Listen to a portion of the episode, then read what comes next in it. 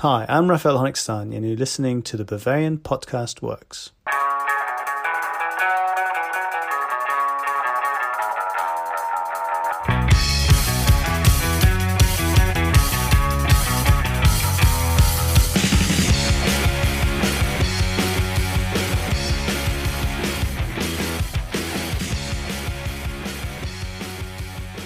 Hello and welcome to yet another episode of Bavarian Podcast Works. I am Jake Fenner. I am joined today by Tom Adams. Tom, how are you doing today? Doing fine. Uh, it's nice to be coming on and talking about this Bayern steam train or freight train, whatever you will, that just keeps steaming forward uh, and no one can stop us. You know, I don't want to say it might be our year for the treble, but I really... really have a strong feeling it might be. We'll be joined by Chuck Smith later on in the podcast to answer some of the questions you've asked us using our hashtag Ask B P W from Twitter. But before we get to all of that, we will talk about Bayern Munich's weekend matchup against Bayer Leverkusen, which saw Bayern win four to two, six goals in total. It was a interesting, a bit of a back-and-forth matchup. We start off in the ninth minute from... Uh, the Leverkusen standpoint, we get a goal from Lucas Alario. It was a great lofted through ball given off to him, and then he was able to touch it home. It was a bit of a question of offside. It looked offside to me, but after looking at it, the video assistant referee said that it was okay. So Leverkusen took an early lead. But in the twenty-seventh minute, we get a wonderful through ball from Leon Goretzka to a rushing Kingsley Coman from, like, midfield. It was a wonderful long ball from Goretzka, and Coman was easily able to take that and curl it in to tie the game up at one. Goretzka got a goal of his own in the forty-second minute after a dump off from Thomas Müller. Lots of room at the top of the box. He was able to dribble around and strike it past Lucas Hradecky to get an advantage. And then just on the stroke of halftime, Serge Gnabry got a deep ball from the back line. It took a bounce off the pitch.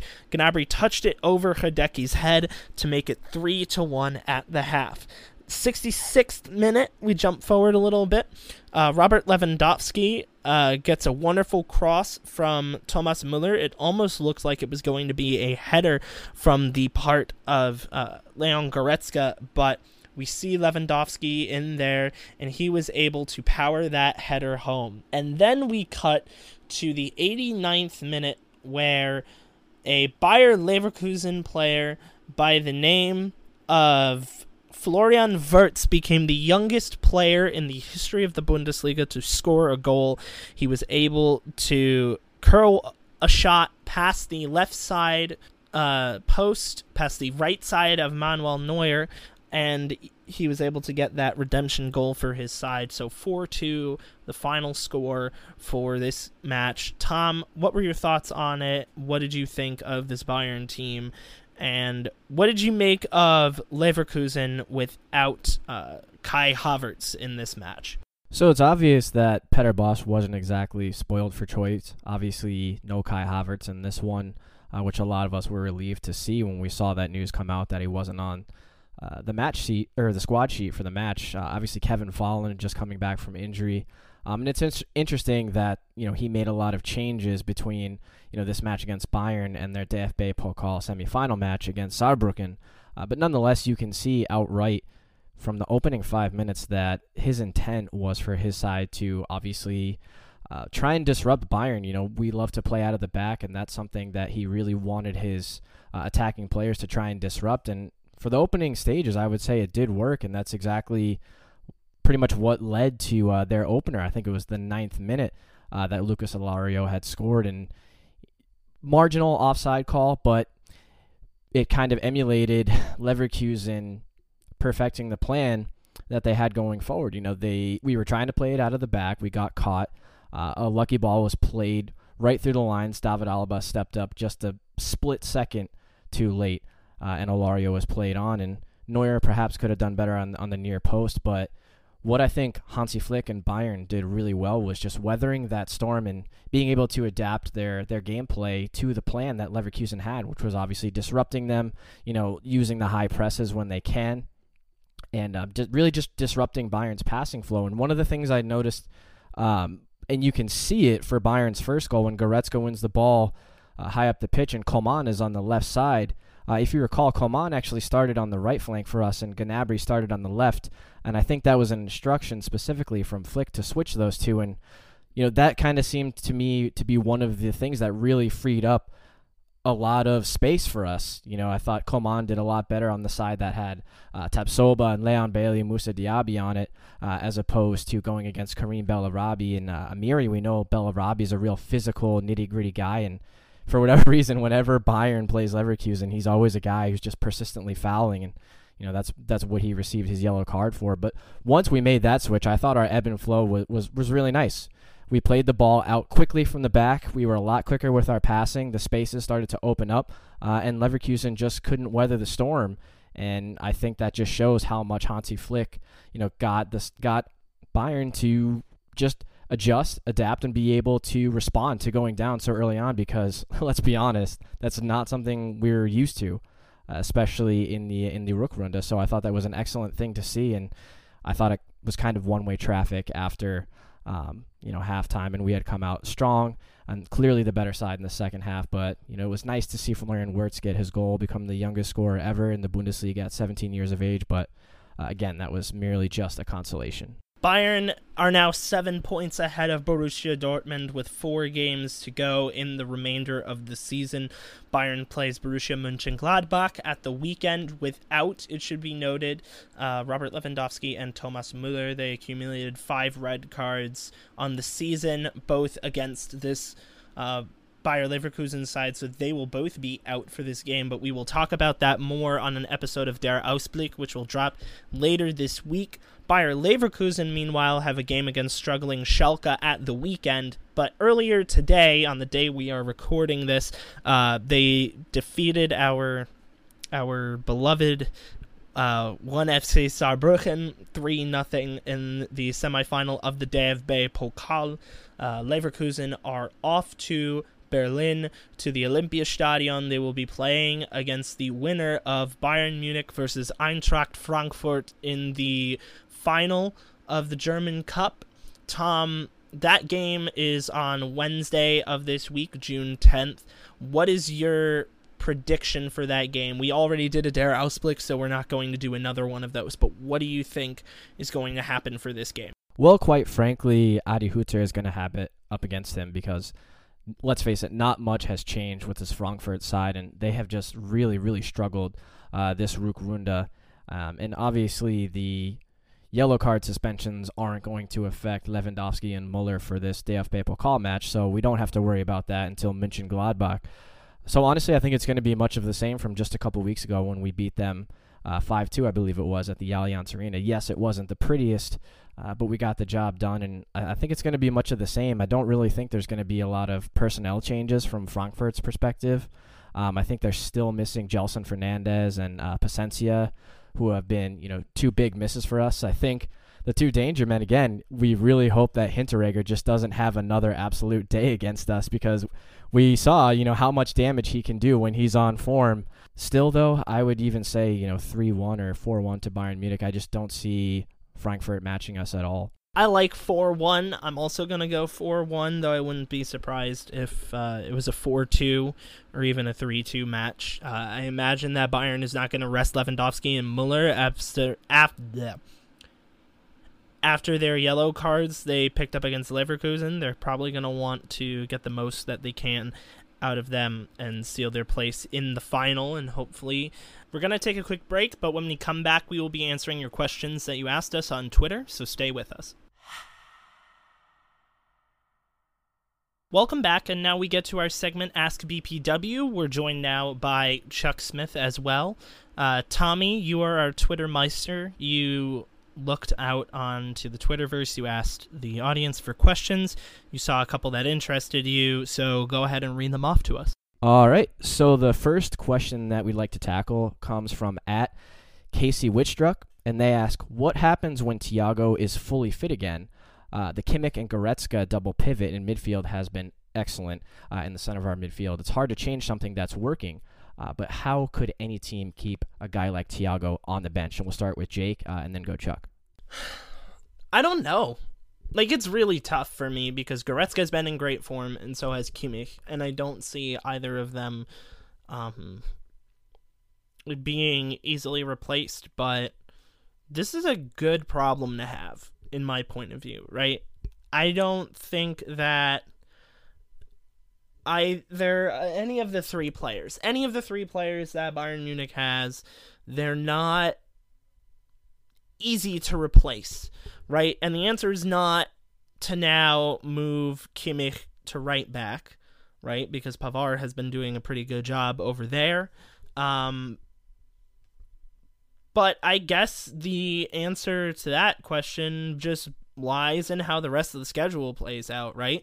There are a lot of games that come in quick succession, and luckily uh, we currently sit in a position where you're allowed to use five substitutions. So if there's the case where you want to go ahead and start uh, Goretzka and you want to sub on Thiago after forty-five or fifty minutes, you can be able to do that. I don't know if that would have been my answer a couple months ago when we only had three substitutions and the world wasn't burning to the ground, but you know what? We live in different times now, so we can roll with what we've got going on right now. Yeah, it's a it's a great question, and it's it's really one I've been thinking about because I've been kind of the old man, like yelling at the sky, talking about having too much talent on the roster for a long time. But this is where Hansi Flick's really going to earn his money. He's got three phenomenal options right now in the central midfield to work through his double pivot. And let's be honest, Joshua Kimmich, he's never coming off the field. I can't even remember the last time he was subbed off, honestly. He just never gets off the pitch. So it comes down to a question of what happens with Thiago and Goretzka. And I think Flick, just given how he's mastered working through this roster so far, will have the right answers when he needs to have them. If he needs an athletic, box-to-box player that can impact the game in that fashion, he'll go with Goretzka. If he needs a technical player who can work his way, build from the back, have excellent passing, and maybe have a little bit more defensive posture, he might go Thiago. But I'll give Goretzka credit. I think we all thought he was more of an offensive weapon for his entire tenure at Bayern, but he's really worked hard, you can see, to build himself up physically, and he's embraced that defensive role. I mean, how many times has he gotten back in this restart to save Bayern's butt?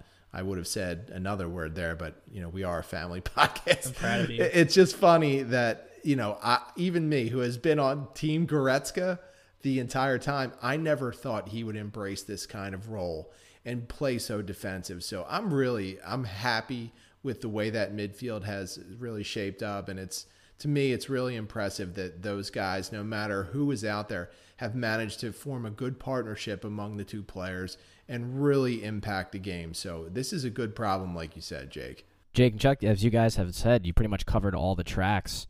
You know, I, I think that with a fully fit Thiago, I do think um, he is a player that should be walking back into the starting lineup, but we have a very luxurious problem. And, you know, keep in mind, rewind a couple of months, you know, we were looking at a different Leon Goretzka.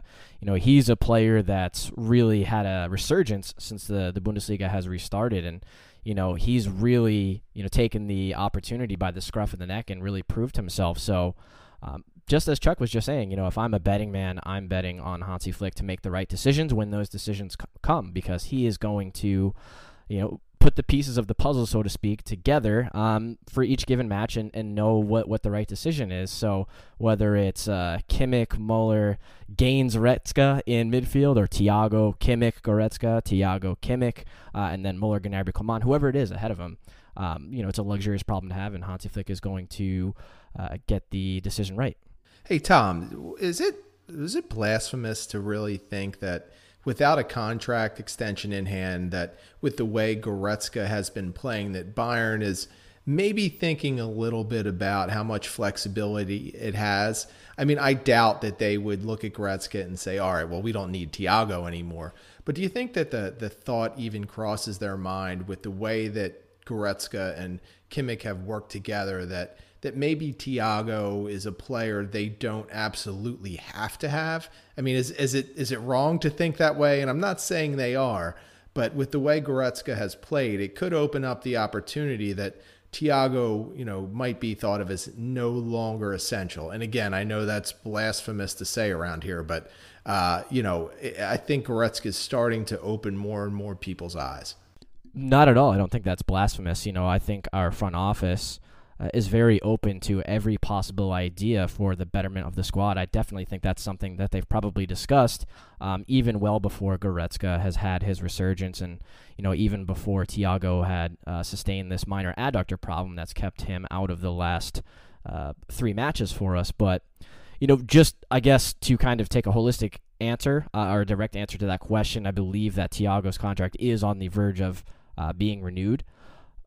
I definitely think that Goretzka, as in addition to the front office, would be thinking of that, because I don't think Goretzka is a guy who wants to constantly constantly be playing a bit part role uh, in the future. You know, let's say if Thiago does sign that contract extension, and whether it's for three years or five years, if he's following suit with uh, guys like Neuer uh, and Davies and Müller, that remains to be seen. But Um, no, I, I don't think that's uh, blasphemous at all. I, I definitely think that's a thought that's crossed the front office's mind, um, and I definitely think that's something they've discussed in, in very, very uh, deep detail, because I don't think there's any stone that they want to leave uh, unturned.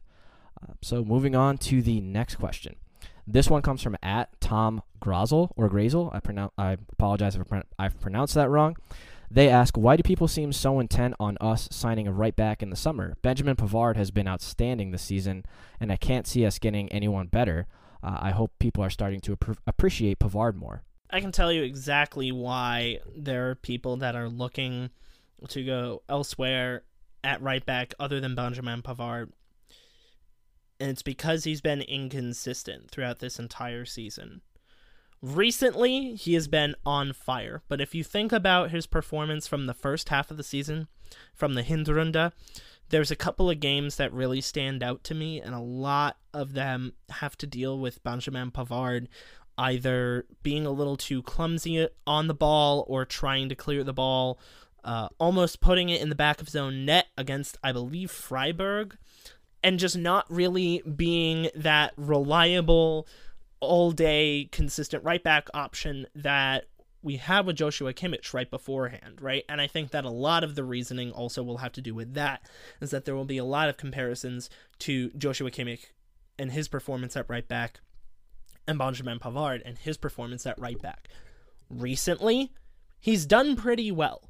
I will give you that. I think he's been really good for Bayern. He's been in form. He's been phenomenal.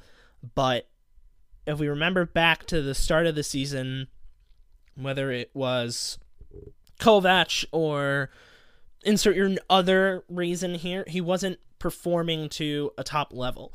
And I think a lot of fans, I'm not going to say myself included, because I I have been convinced over the last couple of games that Pavard has been good enough to continue to hold down that right back position, but other people will sit there and say and think more about those previous games.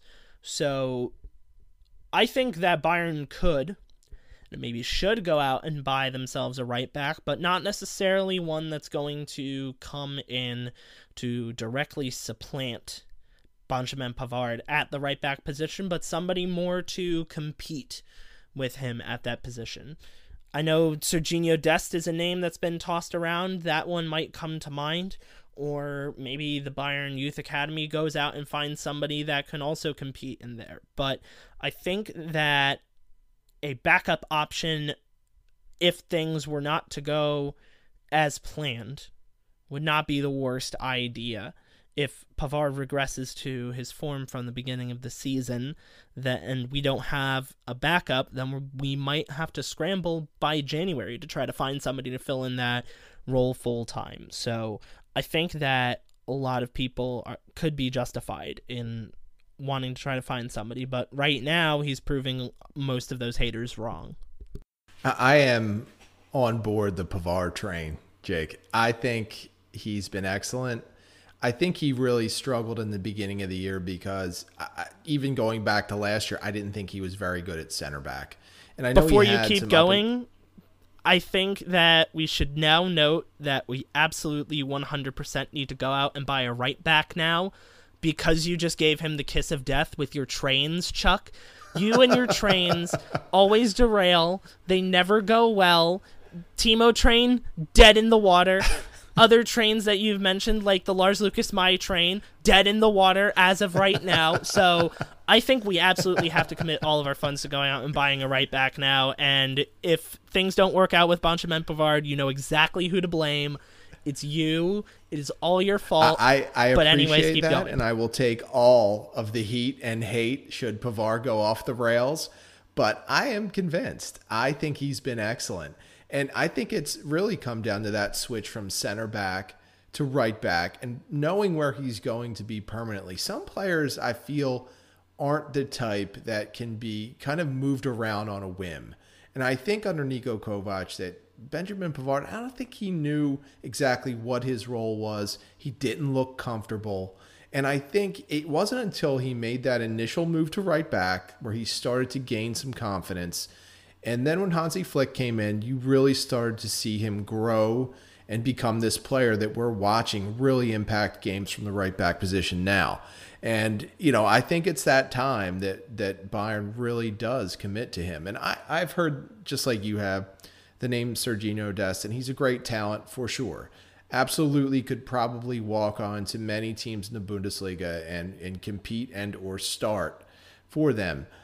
But I'd be a little wary of bringing in a young talent at this point, because if it does turn into a direct competition, you then have the situation where you have, say, Pavard wins it and you have Dest sitting on the bench. Do you really want a young talent wasting away on the bench? Now, I know that Bayern has a great day-to-day training environment, and I think that that really benefits young players. But Dest, I feel like if he comes here, he's coming here to play, and that would be his mentality. And and to me, I'm always, again, worried about having too big of a roster. So, um, you know, I, I would tend to maybe look for a veteran, dependable option, somewhat in the mold of uh, Perisic, like Perisic was this year at at wing. They needed a veteran. They needed someone that was going to be stable and dependable, and he's been just that. So I would look that way and probably look to develop a younger right back on Bayern too for the future. But that would just be my philosophy. And I, yes, I am still fully on board the A R P train, and I still fully believe, Jake, that it will be Timo time at Bayern at some point. Maybe not this summer, but maybe soon enough. And then, you know, I was going to sneak that in. Will we will we all be alive by that time?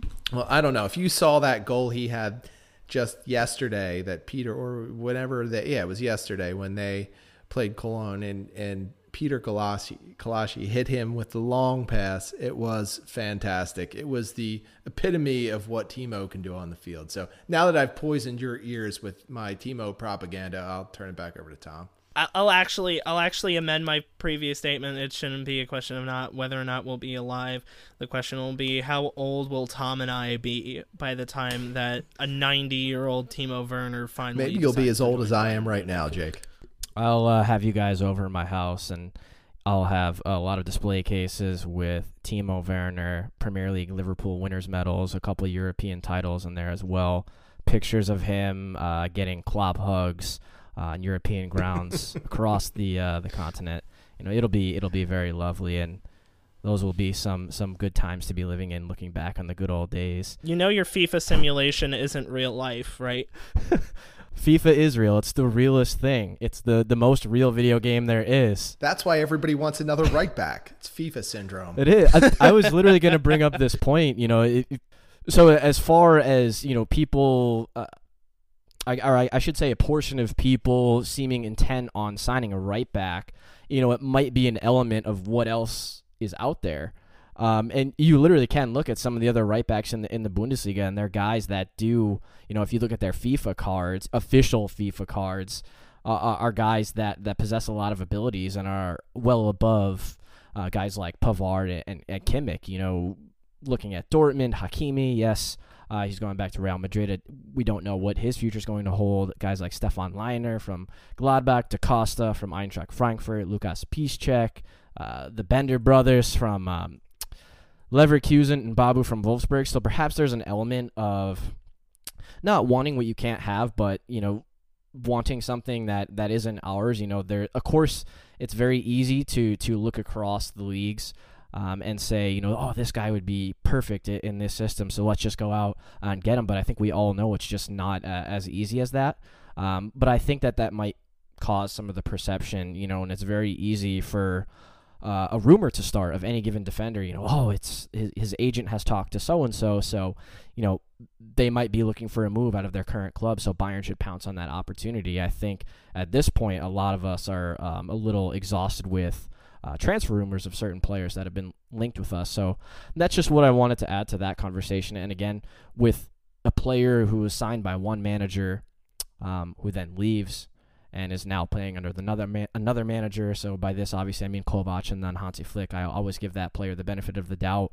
Um, and I think everything, Chuck, that you discussed pretty much describes how I feel about uh, Benjamin Pavard, you know, basically rote rehearsal, you know, over and over again. He's been playing with the same system, um, with a lot of the same guys in front of him, with the same defensive unit at right back. And I just think he's a player who's shown, um, you know, hard work, putting his head down, and, and a lot of growth uh, as a player, uh, especially in that right back position. And I think that's part of the reason why he should be our right back moving forward. You know, if, if the possibility arises or someone better is on the market, if it's absolutely the, if I should say, if the price is absolutely right, maybe we can explore that opportunity. But, you know, um, why fix what isn't broken right now? Hansi Flick has gotten everything one hundred percent thus far. So uh, let's, let's keep that going. And moving on, so at Clayman seventy-seven, I don't want you to feel as if we've forgotten about you. Uh, you've asked a question about gluten-free Weiss beer, um, which ones are, are best tasting, and I actually sent you a, um, a direct message on Twitter with a link to a lot of gluten-free beers. I, I personally have never tasted a, a gluten-free beer, uh, so I can't really personally help you in that department. I can't really do that justice, so I hope that you find that link useful, um, and you find some gluten-free Weiss beers that you like and you can enjoy while you're watching Bayern matches. So the last question um, that we're going to tackle comes from at Ethan Stone ninety-eight, and they ask, if the UEFA Champions League starts back up in August, what are the chances that Bayern can complete treble after such an extended break in play? So the as it stands, the Champions League will be starting quite a few weeks after the Bundesliga and the D F B Pokal Uh, finishes, so Bayern would have a couple weeks off. So Jake and then Chuck. I saw something earlier today that said that the current odds, the updated odds, even with all the coronavirus happening, puts Bayern at the second best odds to win the Champions League at four to one, behind Manchester City at eleven to four. Now that doesn't make much sense to me for two reasons. One, Manchester City haven't come back from their extended break, their coronavirus break yet. And two, they still have to play a match against Real Madrid. Now, Bayern have to play against a Chelsea team that they were able to easily take care of at home. Or excuse me, away at the uh, at Stamford Bridge. They have to come back and play them at the Allianz Arena. But for for anybody to suggest that Manchester City, as of right now, is probably still better equipped to go ahead and win the Champions League over Bayern Munich, I don't know what Bayern Munich team you've been watching, because you certainly haven't been watching any Manchester City, but I think that Bayern probably, as of right now, is the best team in Europe in terms of wanting to win the Champions League, or your best bet to win the Champions League, or whatever.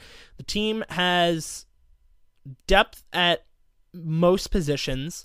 They are in form right now, probably better than any of the other German teams, keeping in mind that one of them, R B Leipzig, are still in this thing. Um, I don't, I don't know why people won't think that it's Bayern, because let's keep this in mind. There are going to be a lot of rapid-fire uh, UEFA Champions League games spread out over a couple of weeks, while a lot of other teams will be playing their normal league games coming up. So with Bayern, they get to finish out the Bundesliga season. They get to play their final two matches hopefully final two matches in the D F B Pokal. And then after that, like after a week or two, like you had mentioned, Tom, it's Champions League action. And they've already played a full schedule, so they will probably be the most in form and tuned up team out of all of them out there. So for anybody to suggest that Bayern Munich shouldn't be one of the best teams in this competition, or the team that a lot of people would go for to go out there and win, we don't know, because we've seen over three games, or four games, excuse me, we've seen over four games what this Bayern Munich team has to offer. A lot of other teams, be it in Spain, in Italy, in England, they have yet to come back from all of this. They have yet to continue to play their games. So it's going to be possibly tough for some of them to come back and immediately gear up and get into that transition mode. So I think that Bayern are probably going to be more set than others when it comes to the return of the Champions League, whenever that comes in either July or August. Yeah, I I kind of concur with you, Jake. I think Bayern is well positioned uh, to, to win a treble right now. Obviously, a lot of things could come into play. Uh, of course, health being the primary factor in anything. But like you said, they have great depth at a lot of positions, and they have versatile players who can move around. Uh, I think when you look at Bayern right now, you have to look at the comfort level they have under Flick, the confidence they're playing with, and a real fearless attitude that I don't think we've seen in past years. I think they've been a confident team before, but this is about as fearless as I've seen them play. I never feel like they don't have a solution. Even in games when they scuffle and when they force things, I feel like there's something there within that team that they know someone will step up. And that's a that's a trait that most championship teams have. And I think it's what's been missing with Bayern in the past, the recent past, when you've seen them scuffle, it, it looked like there were eleven confused players on the pitch. But this year, I haven't seen that. And there's always been someone to step up. And again, I hate to just keep trumping up the job that Hansi Flick has done, but his impact on this particular roster and the players that he's using has been phenomenal. And I think that's a real key. And they are a hot team with momentum. The the more wins they keep racking up, the hotter they're going to get. Now, I to me, it's this is going to be a lot of fun, because they could run into Manchester City at some point, and that would be just a tremendous matchup, because I don't think that under Pep, Bayern ever played as confidently as they're playing now. So this whole scenario, to watch it play out, it's going to be a lot of fun. As fans, we should all enjoy it. If we were looking at this question perhaps um, midway through April, late April, or perhaps even late March, I would have said, honestly, I, I, I don't really know. You know, I'm not sure how well equipped we're going to be to go the distance and the treble. But now that we're tackling this question now um, and seeing how well Bayern have played in the Bundesliga restart, albeit I would say there was a lot of getting the feelers and the kinks out against Union Berlin, as I think a lot of us will agree, um, I have no doubts that Bayern will be absolutely fine, whether it's uh, one week, two week, three weeks, however long it may be, assuming that we do make it to the D F B Pokal final. Obviously, we still have a semifinal to go uh, against Eintracht Frankfurt. Um, so we're not there yet. I would hope that we are, but you know, I have every bit of confidence um, in Hansi Flick and, and the rest of the squad and the coaching staff that we'll be well equipped Uh, come time for the Champions League restart, even if there's a, a significant break. It's my understanding that most of the domestic leagues in Europe um, have an aim of finishing their leagues at the same time to accommodate everyone. Uh, in European competition, not only the Champions League, but Europa League as well. Um, so I think that everyone, other than the teams in the Bundesliga, are kind of is kind of going to be in the same boat uh, in that respect. Obviously, the Bundesliga has had the luxury of having been playing matches for the past couple of weeks. Uh, but nonetheless, I, I don't think we'll have any problems. Um, and it will be an added bonus to have some fit players back, you know, Coutinho, uh, Nicolas Sula, a, hopefully a fully fit Lucas Hernandez, a fully fit Thiago, you know, guys that have been dealing with on and off injuries. You know, maybe they could do uh, with another rest before the uh, the Champions League resumes. And as much as I'm a fan of the Premier League, obviously with my, my Liverpool fandom as well, you know, I think Bayern has shown just how well uh, we can absolutely batter Premier League teams. You know, I have, I absolutely hate Manchester City, so I have no problem saying that I think we can push them aside if, if we do wind up facing them at some point in the Champions League. But personally, um, even objectively, and, and I know I've said this amongst our Slack channel before, even if Liverpool had advanced, I think Bayern were well equipped to beat Liverpool, the current holders of the Champions League title. So, you know, I really do think this is Bayern's year, and, you know, I don't want to jinx anything, especially if uh, I Need No Name is listening, because he's a very firm believer in jinxes, but I really do think this is our year, this is our season. You know, if, if we keep playing the way we've been playing, there's a very strong possibility we will win um, all three titles. Um So that does it for all of the Ask B P W questions. Thanks again, guys, for asking the questions. I think we discussed some great material. It was uh, good fuel for uh, good discussions and good debate. Um, and continue to ask those questions before uh, each podcast episode. We'll always put out the notification using the hashtag Ask B P W. Thanks again. Thank you all for submitting your questions, like Tom said, and thank you all for listening as well. Please be sure to like, rate, share, subscribe, and download us on Apple Podcasts, Google Podcasts, Spotify, and anywhere else you get your quality audio content. Follow us on Twitter at Bavarian F B Works, at Jefferson Fenner, at The Barrel Blog, and at Tommy Adams seventy-one. And until next time, we will see you later. Auf Wiedersehen.